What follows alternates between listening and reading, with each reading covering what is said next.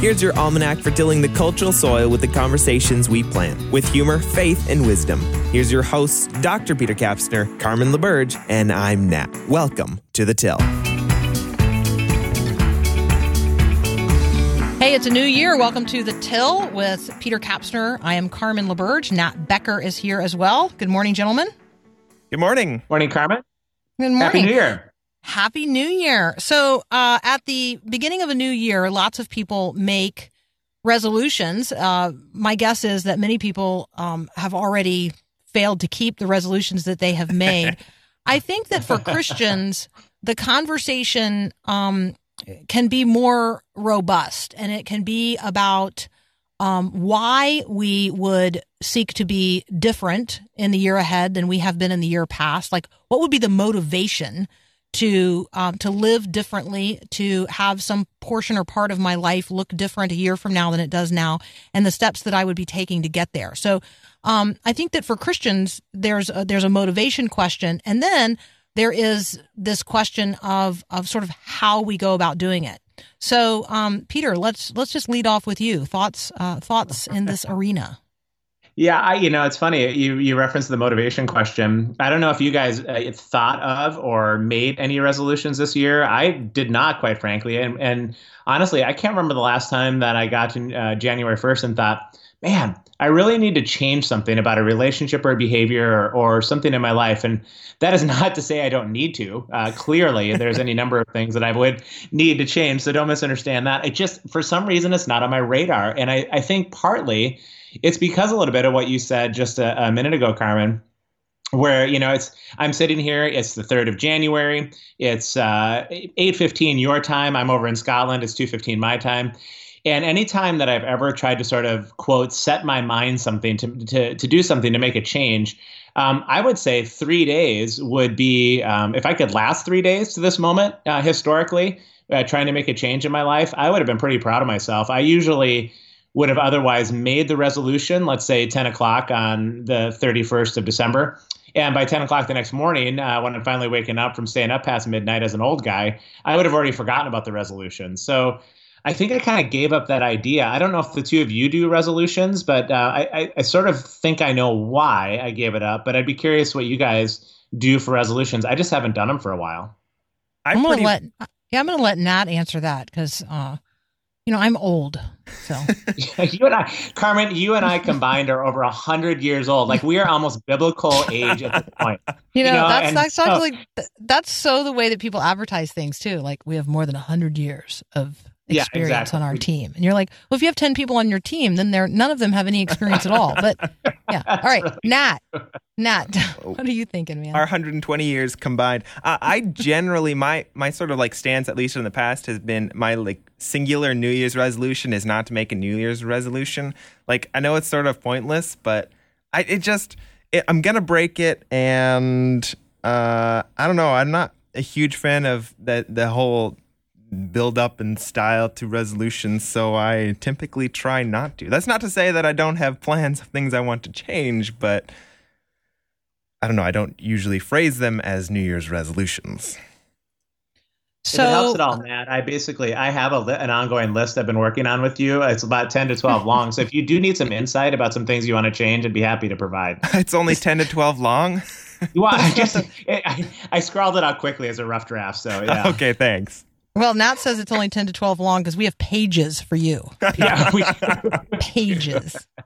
Carmen, do you do resolutions? Where, where, where are you at with so I, we don't use that. We don't use that language necessarily. Um, so at the end of every year, in anticipation of the next year, I have a few like processes that I go through. None of these are really refined to the point that I could say, oh, you know, I think this is worth sharing with other people. But, um, but I'll share them here in the form that, uh, that I did them this year because every year is a little bit different. Um, and there's, I think, different images that work for different people. So, um, mm-hmm. One one process is the the kind of fruit inspection to take the fruit list that I am supposed to be, there's supposed to be an ever greater abundance of each of these things evident yeah. in my life year over year. Um, you know, if I am genuinely not only growing in Christ, but being a productive agent of Christ in the world. So can I look at 2019 versus 2018 or 2010 or, or however long back you want to go? Like, can I actually see more evidence of love, Mm. more evidence of Mhm. Joy, more Yeah. evidence of peace, more evidence of patience or kindness or generosity or I mean like great or self self control. Self control is always the one that for me I'm like, oh, that just I don't have enough of that in my fruit salad, right? I just don't. And so if I'm doing my own personal fruit inspection, um, you know, self control would be the one that you know generally needs needs attention. So that would be one approach. The other, um, uh, the other approach uh, is is is simply the asking the question. So if if this is the day that the Lord has made, um, and this is the year of the Lord, how like how well did I do? Just sort of based on my own judgment of the year past. How Yeah. how well did I give God every day as a day that He has made, and in every in every day or week or month, however I'm able to look at it, did I really live this year in a way that it was the year of the Lord? Or, Hmm. you know, not the year of Carmen, but the year of the Right. Lord. Like, what does that look like for it to be the year of the Lord? Because every year, I mean, like this year for the Chinese, it's the year of the rat, but it's the year Yeah. of the Lord for Christians. Every single year is a year of the Lord. So, how am I intentionally living this year as a year uh, of the Lord? And part of that includes a Bible reading plan and a discipleship plan. Like, how am I growing? What am I reading? Where in the Word am I? Those kinds of things.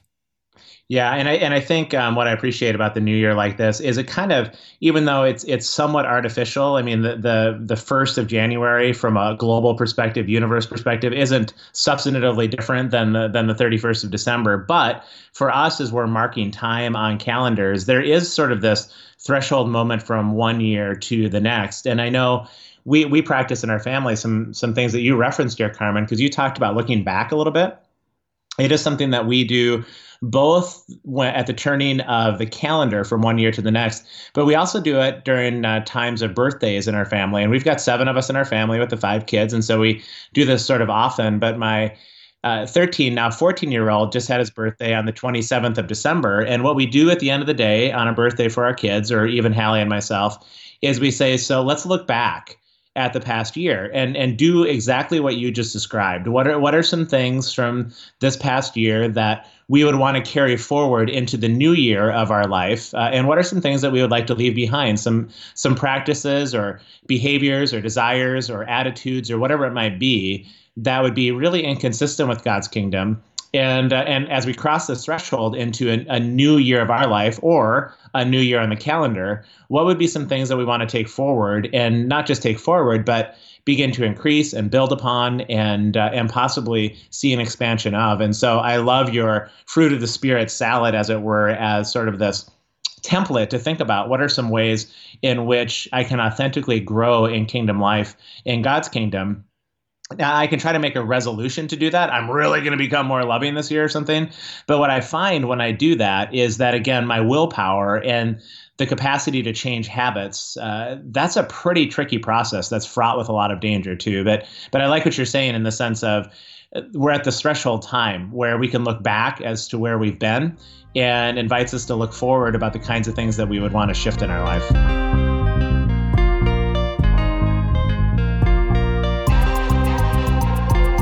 maybe maybe I've cheated here because I listened to the eight or so minutes that you talked briefly on this topic uh, a couple days ago on the morning show. yeah well But- you can work on cheating in the new year nat that's Oh. perfect We call that preparation. It's good. Yeah, Come. It's prep. oh preparation's better okay yeah that's, that's um, better. it's how I like to phrase cheating. yeah, uh, but- that's what's Well, it, the whole New Year's resolution deal, it, it puts all the responsibility of making all the changes on you, right? Like I've set myself up that me and in it of, of myself, I'm going to move forward and do better. And I don't know, but in my 21 ish years of experience, uh, whenever I decide to uh, take 100% control of me and make all changes, it, it, it rarely works. Like I'm pretty bad at just like becoming better just by myself. Right. Well, you're not by yourself. Right. So, I mean, as a Christian, this this process that we're talking about is the process of active sanctification, and it's so it's moment by moment, yielding um, to the Holy Spirit within me that I am going to I'm going to cooperate. I am going to joyfully submit to the Holy Spirit who already know the good already knows the good works that God has planned in advance for me. And the Holy Spirit is within me, in my mind and in my body as a temple of the Spirit, um, working out God's will, bringing me into ever greater conformity with who Christ is. And so, if I recognize that this is a cooperative effort um, in which I am yoked to the one who's doing all the work, right?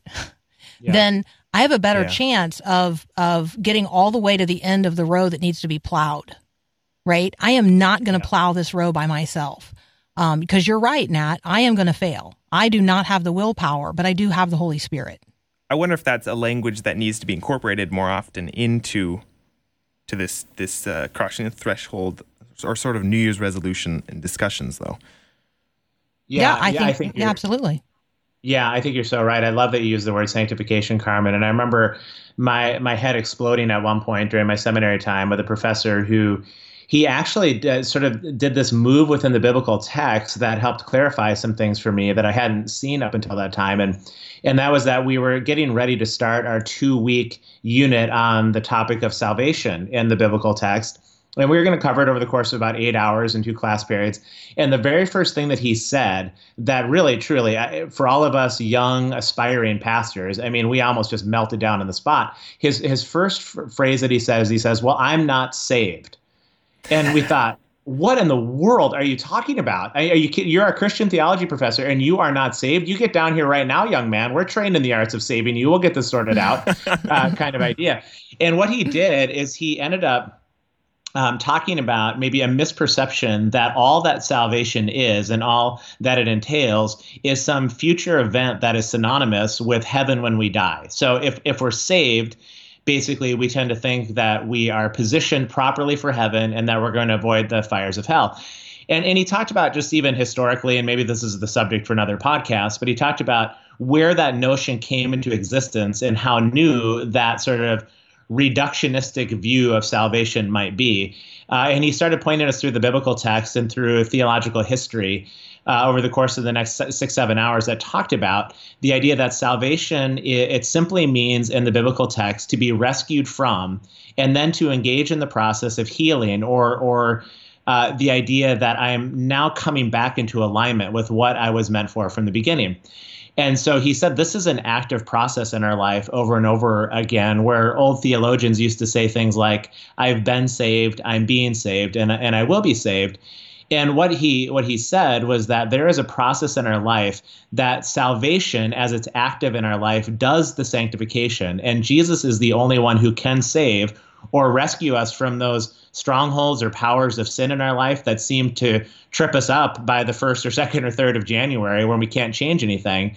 It's because we can't deal with sin. I mean, for Pete's sake, we if we could deal with sin in ourselves, we wouldn't need a savior. And uh, it was this beautiful invitation to say maybe Jesus is real every single day of our lives, and we can lean into our real Savior through the power of His Spirit every day in our lives. And as we do, we are increasingly rescued from the power of sin in our life and increasingly being made whole according to those fruits that you referenced. We're we're meant to be people of love and joy and peace and patience and all of these things. And so, as the active power of salvation is at work in our life, we are then, uh, by virtue of that, sanctified in our lives as well. And I think that's the difference for me in terms of uh, making a resolution of my own willpower. It just doesn't ever go well. I can't deal with the internal sin that I have to, to make that shift and thus need a savior who is more than just a symbol of blood that I believe in to get into heaven, but but an active rescuer in my life. And uh, and boy, when we talk about that, I've got way too many examples from my life, um, though I though I'm grateful for them, but of an, an ongoing power of sin that I needed rescued from, and eventually in Jesus' way that he does it, um, sort of cross the threshold from death to life at, at certain points. And again, I could give plenty of examples of that. Yeah, that I was saved when conversation is um, is really powerful. I do think that we have reduced the gospel in our culture um, to, you know, just this formula of whether or not you have uh, punched your ticket or bought your fire insurance or however you want to um, to think about it in terms of it's just it's just the way that I am going to ensure that I go to heaven. And that is a horrible reduction of what mm-hmm. um, Christ died that we might have, which is life, real life, life abundant, um, that we would live as ambassadors of the King and the kingdom, witnesses, uh, people of light, salt. I mean, on and on and on, sowers of peace. The list is very long of the things that, uh, of the good works that God has prepared in advance for us to do in the here and now as people who are saved and being saved and extending salvation to others. I mean, I, I think that um, there's probably a fancy grammar term for the kind of verb that salvation is. Yeah. yeah. Like and, it's and probably was... like perfect. Is it like perfect tense or something, which is, means that it's, it happened and it's always happening or something like that? Yeah, I'm sure there's, and, and I don't know my Greek tenses well enough. I'm sure there's some imperative, indicative, past, present thing that yes, I don't really exactly. understand. I can say right. You know, my husband should my should Jim listen to this podcast? He's now rolling his eyes. he is. He is. I know. We're we're supposedly, you know, with hundred years of wisdom and, and some scholarship in our background, we should know this stuff, Carmen. But we just, you know, well, that's that's where we need to grow. Now, can you look that stuff up? You're you're the crack research staff of the Till. I, I could, but grammar is really not my strength. No, it's all good. That's so, good. well, I think that, I was just going to say quickly as an example of it, just to you know get from concept to real life. Um, I remember when my first son Caleb was born, and uh, it was while I was in seminary. And so, and and that was not the plan, right? I mean, Hallie and I were planning to get through school, then have a family, and blah blah blah, that whole thing that you do. And so it was a surprise that uh, we were. Well, I mean, it wasn't a surprise; we knew how it happened, but it was a surprise that we were pregnant. Um, and I remember like feeling multiple emotions in the midst of that and uh, the joy and the love that you should and, and rightfully experience as a father. But I had this other sort of nagging thing going on that, well, now I've got a new responsibility in my life. And it wasn't like a healthy sense of responsibility. It's like, oh, I'm going to have to give up some of the things that I want to do because I have a responsibility to take care of. And and I don't know the last time you guys checked, but I don't think it's really, it feels great when somebody says that you're my responsibility. Like, that just doesn't make me feel super happy if somebody looks at me and say, "Yeah, I'll take care of you because you're my responsibility." Um, and so Hallie and I talked about that and wondered, is it possible to see something shift in this that Caleb is there's no longer any sense of just responsibility that I would act on and for and on behalf of him simply because there was love pouring from me towards him and, and I wanted to do that. And that was a pretty painful, long process to engage with and wonder about my own self centeredness and wonder about uh, my own self absorption and all of those things. But I'll never forget the moment that he was probably about a year old. And I walked into his bedroom one morning because I heard him squawk and, and decided to go get him as the sun was coming up and he put his little hands on the crib rails of our crib and he pulled his little face over the top of those crib rails and he smiled and i stood there and using the word threshold again uh, the threshold actually of his bedroom and just wept for joy that was unfettered for my son and so all of the love and joy that i had already was now completely unfettered. There was no more just sense of responsibility either. It just was was there. I can't make that kind of thing happen. I could have resolved several years in a row to be a better father to my son, but I would have failed miserably had I tried to do all that work myself because I can't overcome my own self-absorption and self-centeredness. So that that would be an example I would suggest of active salvation. I was rescued from something and brought to life in a different kind of way. Hmm. Well, the verb tense is indeed the future perfect. Mm. Love it. And it's kind of funny you should bring up the story because I had this wacky professor in school uh, in in college back in my college days. back in your three days ago. That's okay if you can think back that far. hey, hey, Christmas break. It's a long time. Uh, I love it. Uh, who, who brought that up and just like managed to pull all the oxygen out of the air in, in, in the classroom? He was like, I am not saved. I think was the opening words of this class, and it, and and it was just like absolute dead, dead silence and shock, and and I don't know. We were in seminary, so I don't know that we could have saved you in that moment, but yeah, uh, yeah. So what you're telling us, Nat, is that uh, Peter Kapsner um, adapted something that a seminary professor did when he was a student, and and used it uh, as a as a teaching tool in a classroom. Yes? 100%. And now you have learned the origin of the practice. You have. I I revealed my secrets. This was the not origin my, you know, story is Archangel now out. Michael coming and showing me this stuff. So yes. So I hear us, you know, I hear us st- saying that we're going to encourage um, uh, people to think about exchanging resolutions for thresholds. Um, Yeah. And uh, and part of that is is sort of exchanging the um, the me for thee. I, I've heard that as part of this conversation. That this is a work that God is doing. This is actually not a work that I am resolving to do.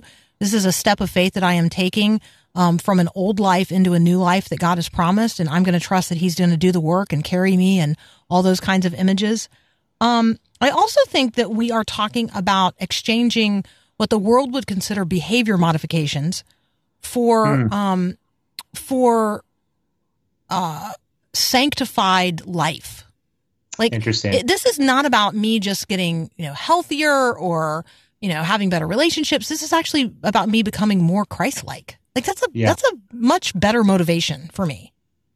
Gosh, Carmen, how did you say that? You said exchanging what behavior modifications for? I don't know, maybe sanctification. I don't know. I'm making it up as I go, man. I'm flying yeah, by the no, seat I of my know, pants. but it's yeah, but I- that's really a powerful idea um, because what I'm hearing in that, and I don't know what your guys' experiences with this, but I'm hearing that there can be an actual authentic Christ likeness that's being birthed within us. That it, it's not where I'm just trying to modify be, my behavior to look like I'm Christ like on the outside, where in the Mm. inside I'm pretty much a spiritual zoo, right? And and and I think some of the um, understandable critiques of the church being hypocrites is simply because the people might hide their interior world as they try to modify their exterior behavior. And and I can certainly say I'm hypocritical on a number of levels. Um, if I was to look inside my interior world and and see some of the passions, desires, interests that are there that still are going to be self-absorbed or self-centered or any number of things, um, I'm certainly not going to try to act that way out in the world. But what you're suggesting is that I could actually become Christ-like from the inside out, so my behavior begins to naturally flow from the desires and passions that I have internally. Yeah, I think that's exactly right. Um, Boy, that- so Yeah. Yeah, no, I mean, I think that's exactly right. So as we, um, I have one quick little um, Scottish uh, folklore note today on the concept of thresholds. So um, the first person who passes over the threshold of a home or a household on New Year's Day is the bringer of the good news. Oh, really, Yes, it That's- has. I that- mean, I know. There you- Where'd It's, the fir- it's called that? the first foot. It's the Huh. first foot. So we want to be the we want to be the person of the first foot. It has a it. Monks Gallic Q U A A.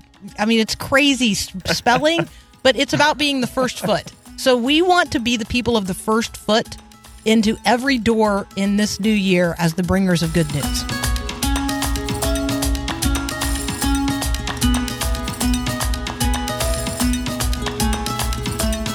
All right, welcome back to the Till. We are here in the first part of January. Carmen and Nat and myself, Peter Kapsner, talking about uh, different things around thresholds. And Carmen, say it one more time again, just as a reminder. We're, we're exchanging resolutions for what here? Much more of a Christian view of heading into the new year. Yeah, exchanging resolutions for thresholds. These things that we are going to we're going to leave things behind um, as we step forward uh, with that first foot. Using this using this image from Scottish heritage uh, to be the people who are the bringers of good news, and in that we're being actually transformed by by the Holy Spirit with whom we're cooperating within us. I mean, I just think that um, if I'm resolving to do something, then it's about me. And if I'm actually stepping across a threshold that God has invited me, you know, into a new life, into living my life in a different way because of Jesus, um, that's that's just much more hope filled and feels um, feels more possible that I could actually leave something on the other side of the door. Yeah, I love that, and and I think you know, in light of that too, you you texted me the other day the word strongholds, which I haven't heard that word for quite some time, but it very much is a, a Christian word in the sense that it's been part of the Christian experience in some negative ways, I think, in all of our lives for a number of years. But I would say that when I hear that kind of word, there's a little bit of a skepticism in me because it hmm. involves some sort of realm of the spirit. And what's interesting about that for me is that in our first segment, we're all sort of claiming that we can actively access a non-material though very real invisible being that being named jesus and, and through the power of his spirit experience change. And if that's the case then i would suggest by definition according to the biblical witness there also is the powers of darkness that are at play with all of this as well. And, and i think that's something that at least for me i don't know i'd, I'd be curious for you guys uh, to chime in on this but I think I've underestimated or maybe even didn't fully understand and don't know that I still do what some of the active opposition might be that can lead to some strongholds that, that make it just that much more difficult to change some of these things in my life. And I guess the last piece of that is I think it was a theological friend of mine that pointed out at one point that uh, sin is more there's more than just an activity that we do. It's like some sort of I lie, and therefore I sin, or I cheat like Nat does, and therefore I sin, or uh, anything along those lines. That sin is actually an active power that is increasingly enslaving us. And so it's not static, it's dynamic in the sense that we get more and more and more and more enslaved by it. It gets its grip and its hold more and more and more upon us. And so I don't know, those are some of my reflections on strongholds, both some of my cynicism, skepticism, but also the belief that they exist and they can be really hard to deal with. So I, I don't know what your background is with that idea. So a stronghold in, um, I mean, sort of the easiest way to get people to sort of visually think about this is, uh, is in military terms. And so when an enemy sets up a stronghold against us, um, so this is good guys and bad guys now. Um, you know, it, it, a stronghold is exactly what it sounds like. It is, uh, it is an effort by the enemy, um, to have an outpost in our life, um, to set it up in, in direct opposition to the good godliness that, um, you know, that, that the Lord intends.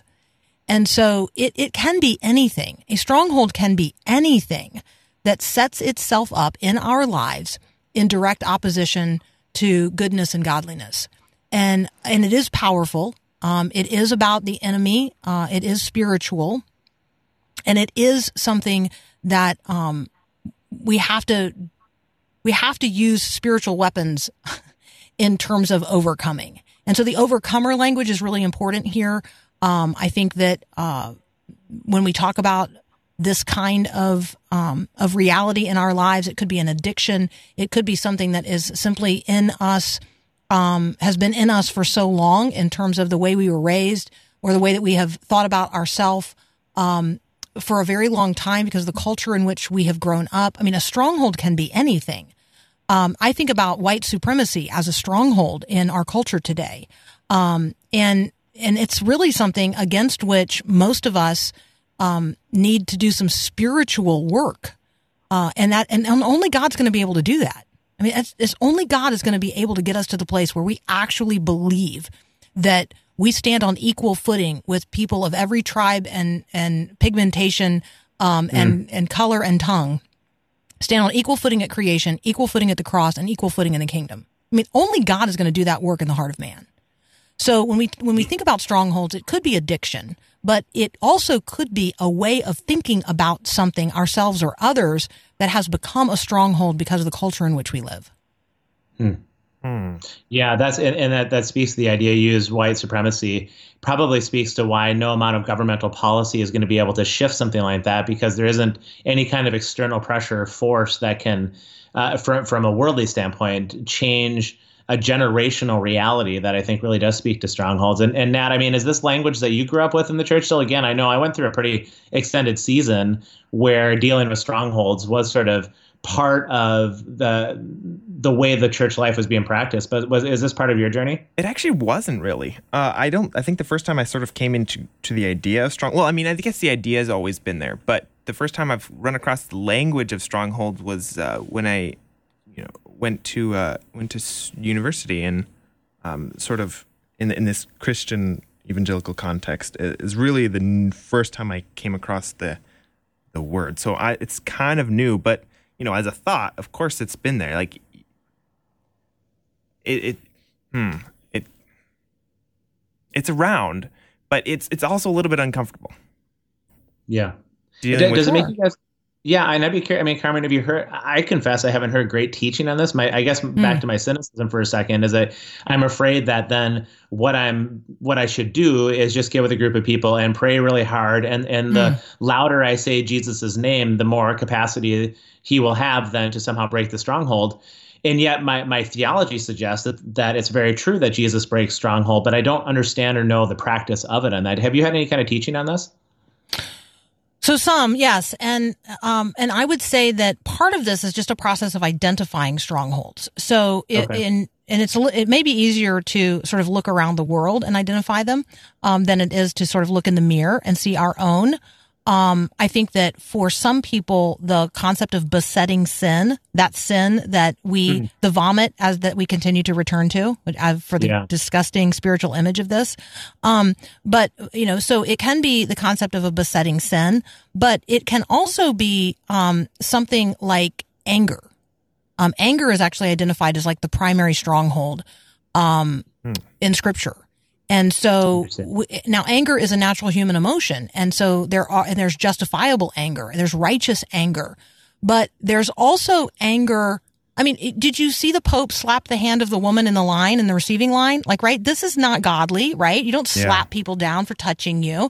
Um, but in that moment, um, the, the Pope, like, you know, he, he revealed that he's still human right? Anybody that thinks that the Pope is completely sanctified and already God, um, learned, learned pretty quickly that, you know what?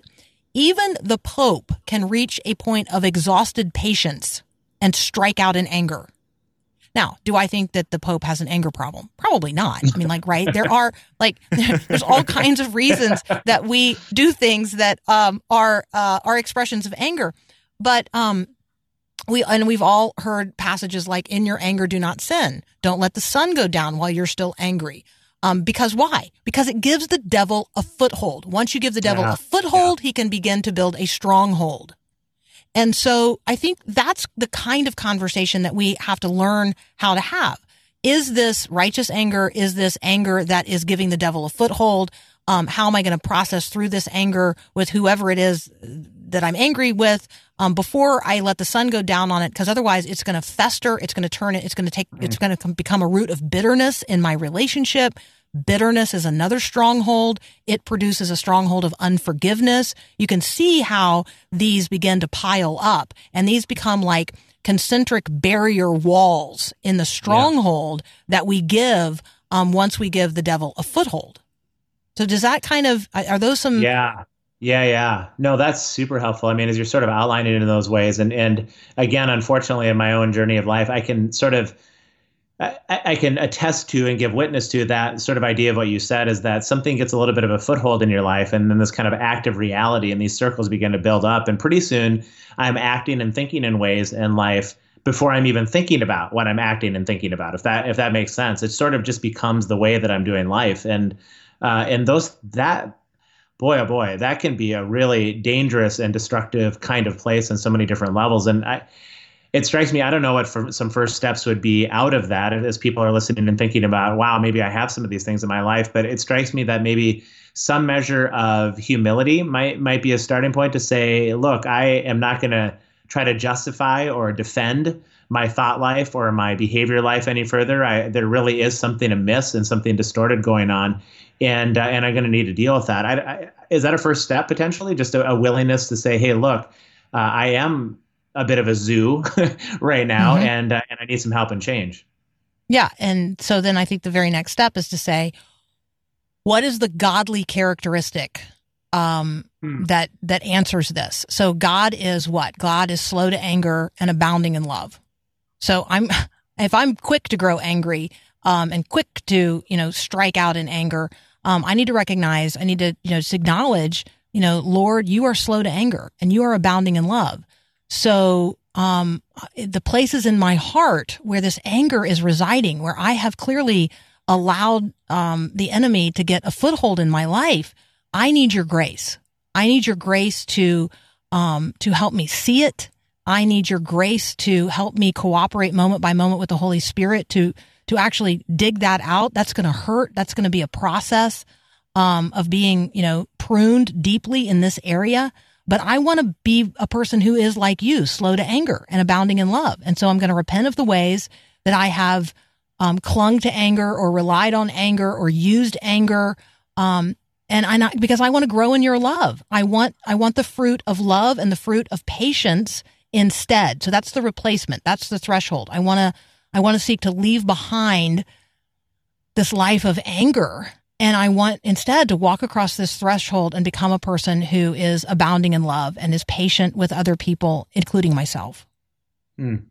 Yeah, and as you're talking, I'm thinking about just how rarely it is in my own life when when I've wanted that kind of reality.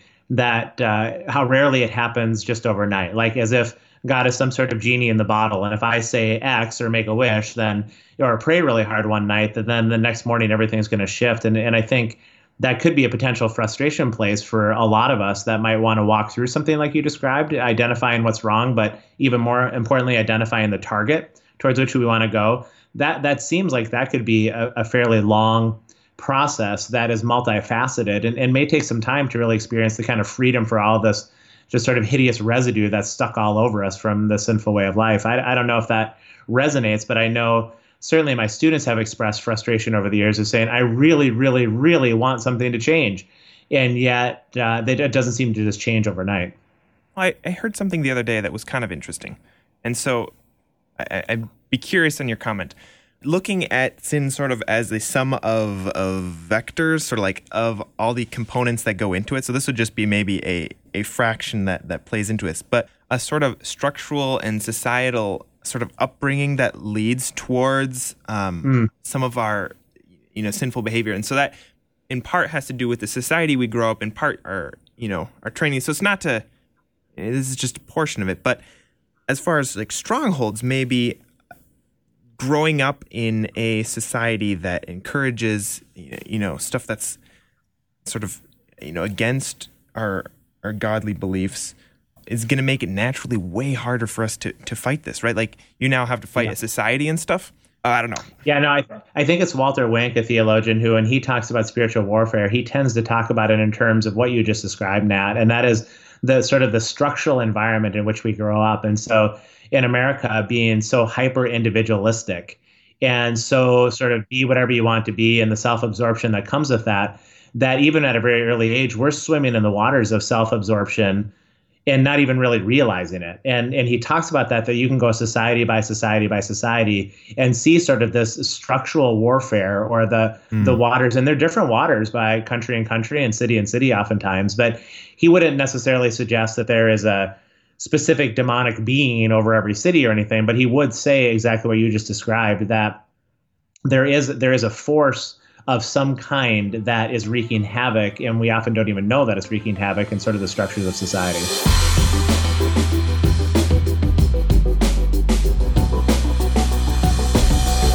Yeah, I'd be curious, you guys. We just have about what, maybe six, seven minutes left in the episode, and as this is the the till, we do also like to till up things that are happening around us. And of course, 2020 is uh, upon us, and we're at the start of it here. I don't know what kind of look ahead predictions you want to do if we sort of leave behind for now the, the conversation on thresholds and strongholds. But looking ahead, whether it's politically or athletically or uh, spiritually or f- familially, if that's a word, you know, from a family standpoint. I mean, what do you, you guys have any predictions for 2020 in any of these different categories as we're sort of following what happens around the world? This morning, well, yesterday morning, I picked up Harris Farmer's Almanac for the year oh. of our Lord 2020. So I was looking for the predictions of. Uh, sort of sort of of this month uh, as you were talking about it. And it says uh, January uh, of 20. Uh, the coldest days are supposed to be like January 1st, January 2nd, uh, January 6th and 9. Uh, it, it's interesting. These the almanac really does set out a lot of of predictions and information on on sort of the weather patterns and planting seasons. Um, and just, just as it relates to the till, I thought it was appropriate since I'd never actually read an almanac. almanacs. So looking into. So Peter, uh, do you have, are you are you um, are you resisting the same temptation that I'm resisting, which is to you know like quote something from Luke chapter twelve? uh, well, I guess I would have to know my Luke chapter twelve a little better. What? Uh, oh, what, oh, what, you, what yeah, to say it's just well, I don't want to make not feel bad No. But this whole this whole notion that you know Jesus is Jesus is saying you know you guys are so good at looking at the horizon and forecasting the weather, but you don't know how to read the signs of the times in which you live. um, and so that, I know it. I know. That's, that's so, my 2020 life verse. I'm taping that to my steering wheel. I like that. so I do think that um, for me, it is less about the weather and more about um, whether or not we are reading the signs of the times in which we live. Um, some things I'm anticipating as a Christian uh, and as you know, as a person who seeks to take the headline news and apply the mind of Christ every day, um, I'm certainly anticipating a, an increase um, in persecution, uh, both here in the United States and around the world, for what I will describe as religious minorities, including Christians, but also, you know, the Uyghurs in China. Um, uh, I would I would add to that uh, the the very likelihood of hot war um, yeah. between yeah. Iran and uh, many others, including us.